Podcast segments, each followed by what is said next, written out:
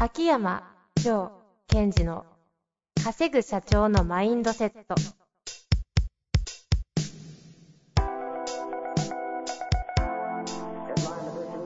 なぜ一流の経営者たちはぶつかる壁を次々と越えられるのかそこに隠されたマインドの正体ポッドキャスト「稼ぐ社長のマインドセット」は上場企業から中小企業までエグゼクティブコーチングトレーナーとして人材開発を行ってきた秋山城賢治が経営や人生で役立つマインドの本質について分かりやすく解説します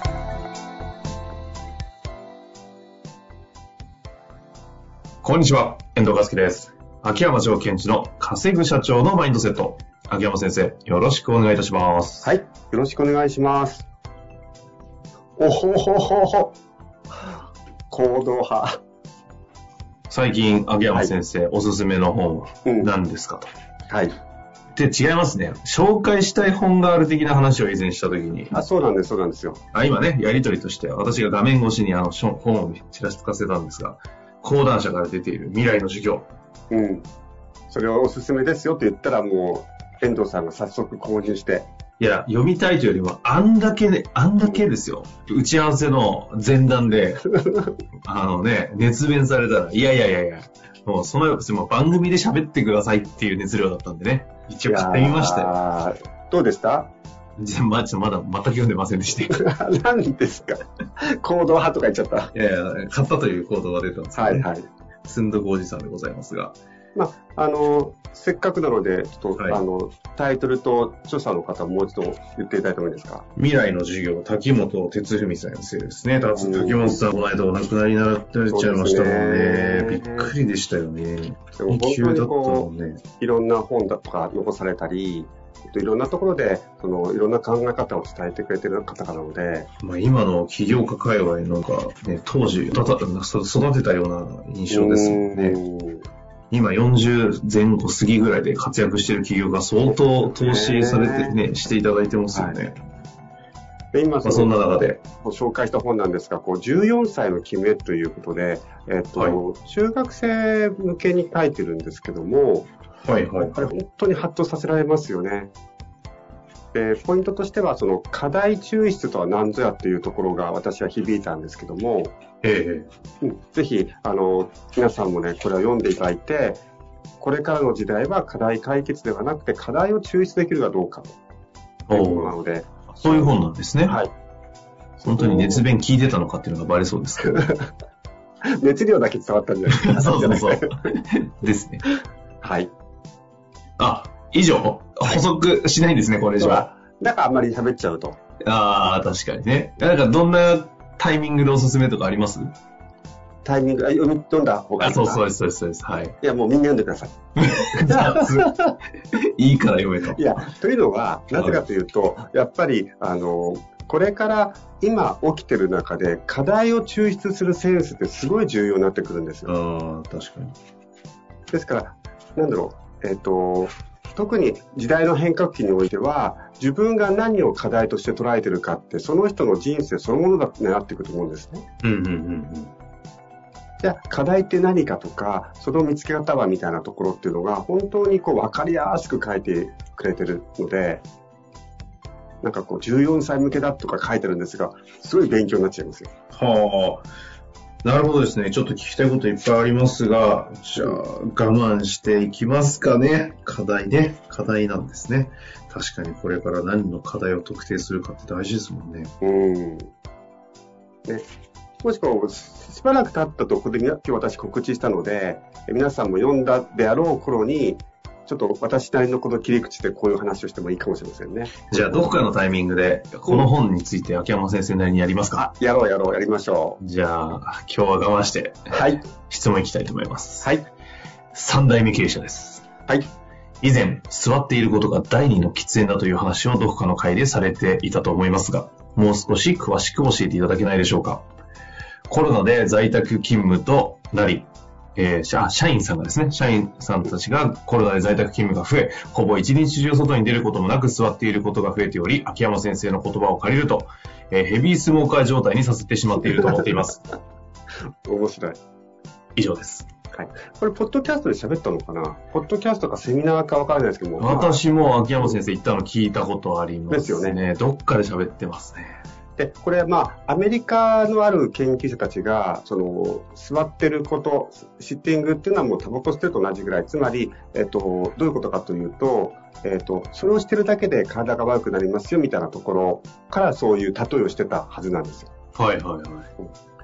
で、ほら、私、えー、まあ、柔道整復師の資格を持ってますし、解剖生理学大好きじゃないですか。うんなおかつ、えー、こう、うん。ウォーキングマンですしね。ヨガ研マンだし、あとは、えっ、と、ヨガとかピラピラティスの先生が受講すしに行くようなトレーニングコースに参加してるんですよ。うんうんうん。そのフィフィジカルのそうですねですかはい。おーそこでは動きのことをこう、あの、ムーブメントをどう良くするかみたいなことで喋ってるんですけどね。はいはい。でそこで、えっと、まずですね、ちょっと今日はじゃあ、えーこう少し解剖生理学とか生物学的なものの観点からちょっとシェアしたいんですけど、皆さんに、まあ知識としてね。うんうんでただ、私もそこのスペシャリスト、専門家ではないので、そういうような研究がされてますよ、そういうふうに言われてますよという視点で聞いてください。うん。わかりました。えっと、まず、えっとその人の骨盤っていうのは、人と猿は違いますよというところが、今、研究が進んでるそうです。で、えっと、猿とかゴリラ、まあ、チンパンジン系っていうのは、基本的には、えっと、手をついた状態。えつまり、えっと、四足歩行をしていくという前提の骨盤なんですって。だから、なんか彼らって座ってる時に、こう楽なんですよ。座るということを前提にしてるから。うんうんうん。だから、その代わり、座るということはね、少し重心が前に行くんですよ。そうすると、2本の手で支えるとちょうどよくないですか体重が少し前に行ってるんで。はいはいはいはい。確かに。ところが、日本人間っていうのはどんどん進化の過程で、歩くということに特化した骨盤になっちゃったんですよ。うんうんだから私、昔ね、人は二足歩行になったので、えっと、無理やり立ち上がったので、そこから腰痛するようになったっていうふうに聞いたことがあるんですけども、割と最近の研究では違うっていうふうにされてることが多いそうなんですね。で、えっと、動物がいっぱいいますけども、それぞれの特徴あるじゃないですか。うん。はい。えキリンは首が長いので、他の動物たちが食べられないような葉っぱに届くという武器があるとかね。あとは、えコアラは、 えっと、少しこう、ユーカリってね、少しこう、毒性になる、えー葉っぱを食べるっていうことを得ることによって、えー捕食をしやすくするとか。ねあとはチーターが足が速いとかあるじゃないですか。じゃあ、人間という生き物は何が特徴ですかっていう。これが面白かったんですよ、この話が。うーん。頭が大きい。うーんちょっと違う。ちょっと違う。あでななんがかち間ね違ってなさそうな気がするんですけど、頭が大きい。なんだろうえっとね、な。はい。運動能力として長けてるところ。人間がうん。えー、人間が他の動物と、動物界においてってことですもんね、そこうでのす話。そうへで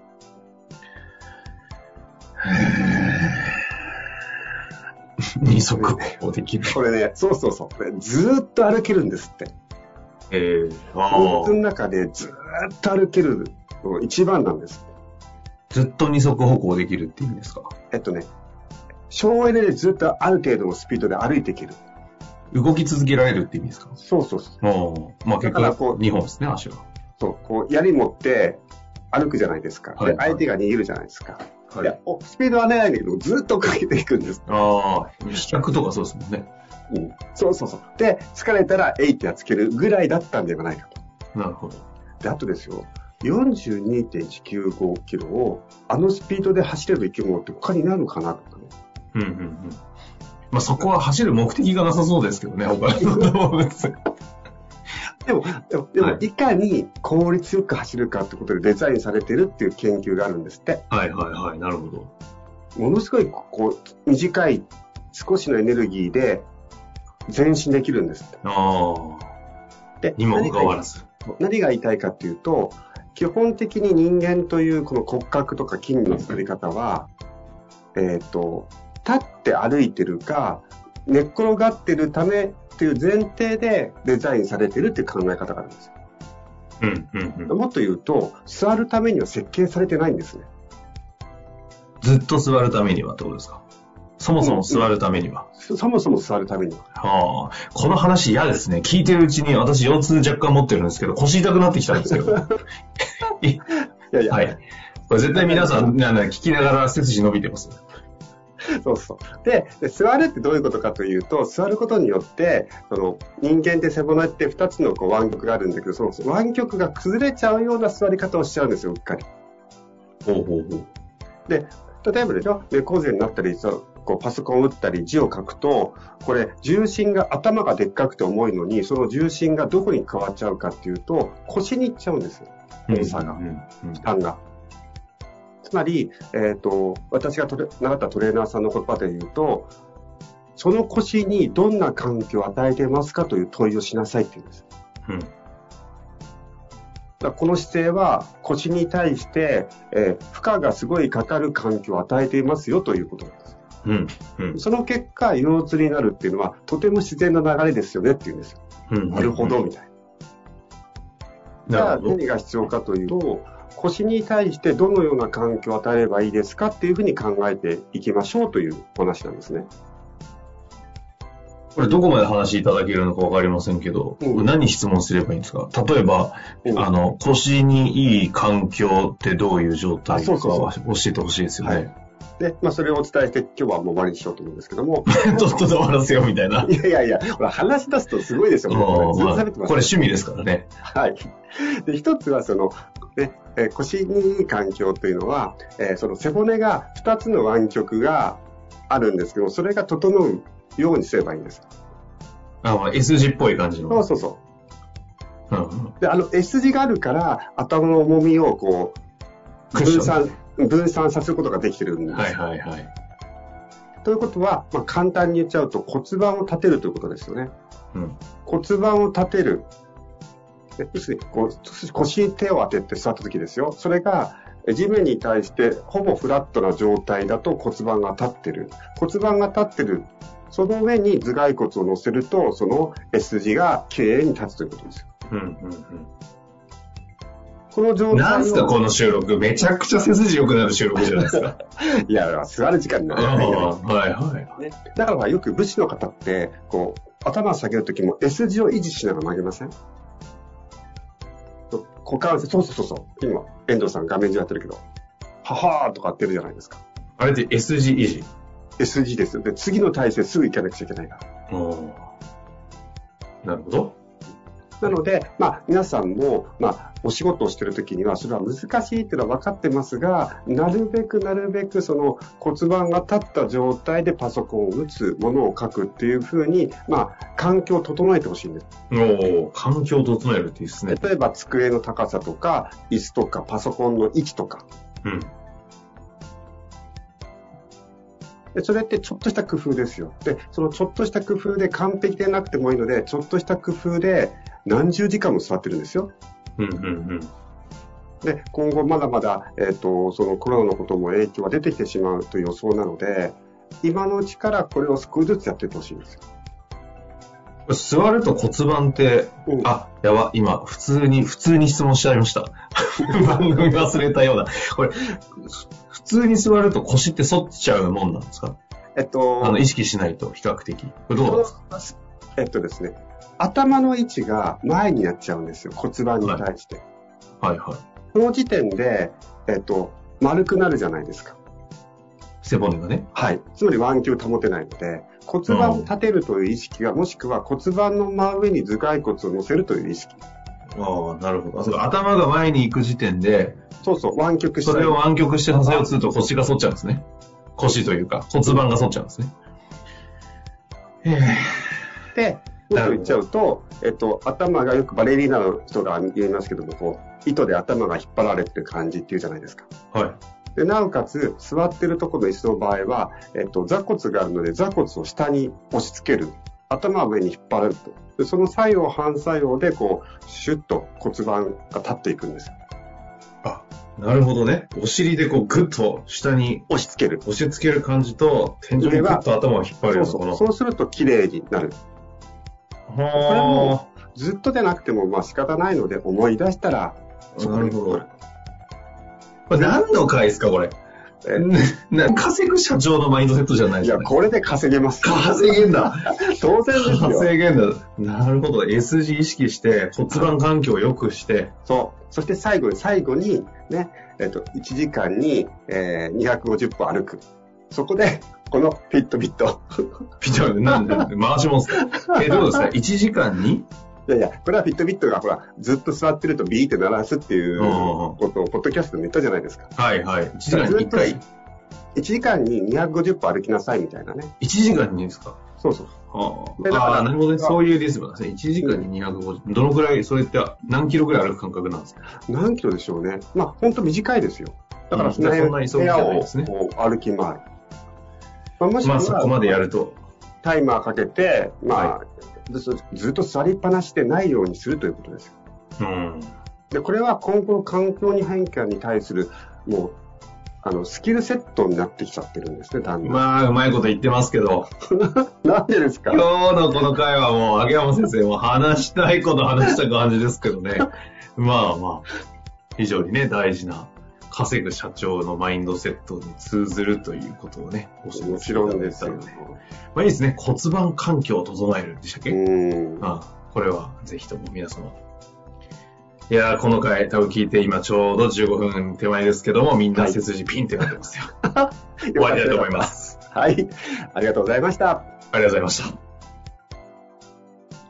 本日の番組はいかがでしたか番組では秋山城賢治への質問を受け付けております。ウェブ検索で秋山城と入力し、検索結果に出てくるオフィシャルウェブサイトにアクセス。その中のポッドキャストのバナーから質問フォームにご入力ください。また、オフィシャルウェブサイトでは無料メルマガも配信中です。ぜひ遊びに来てくださいね。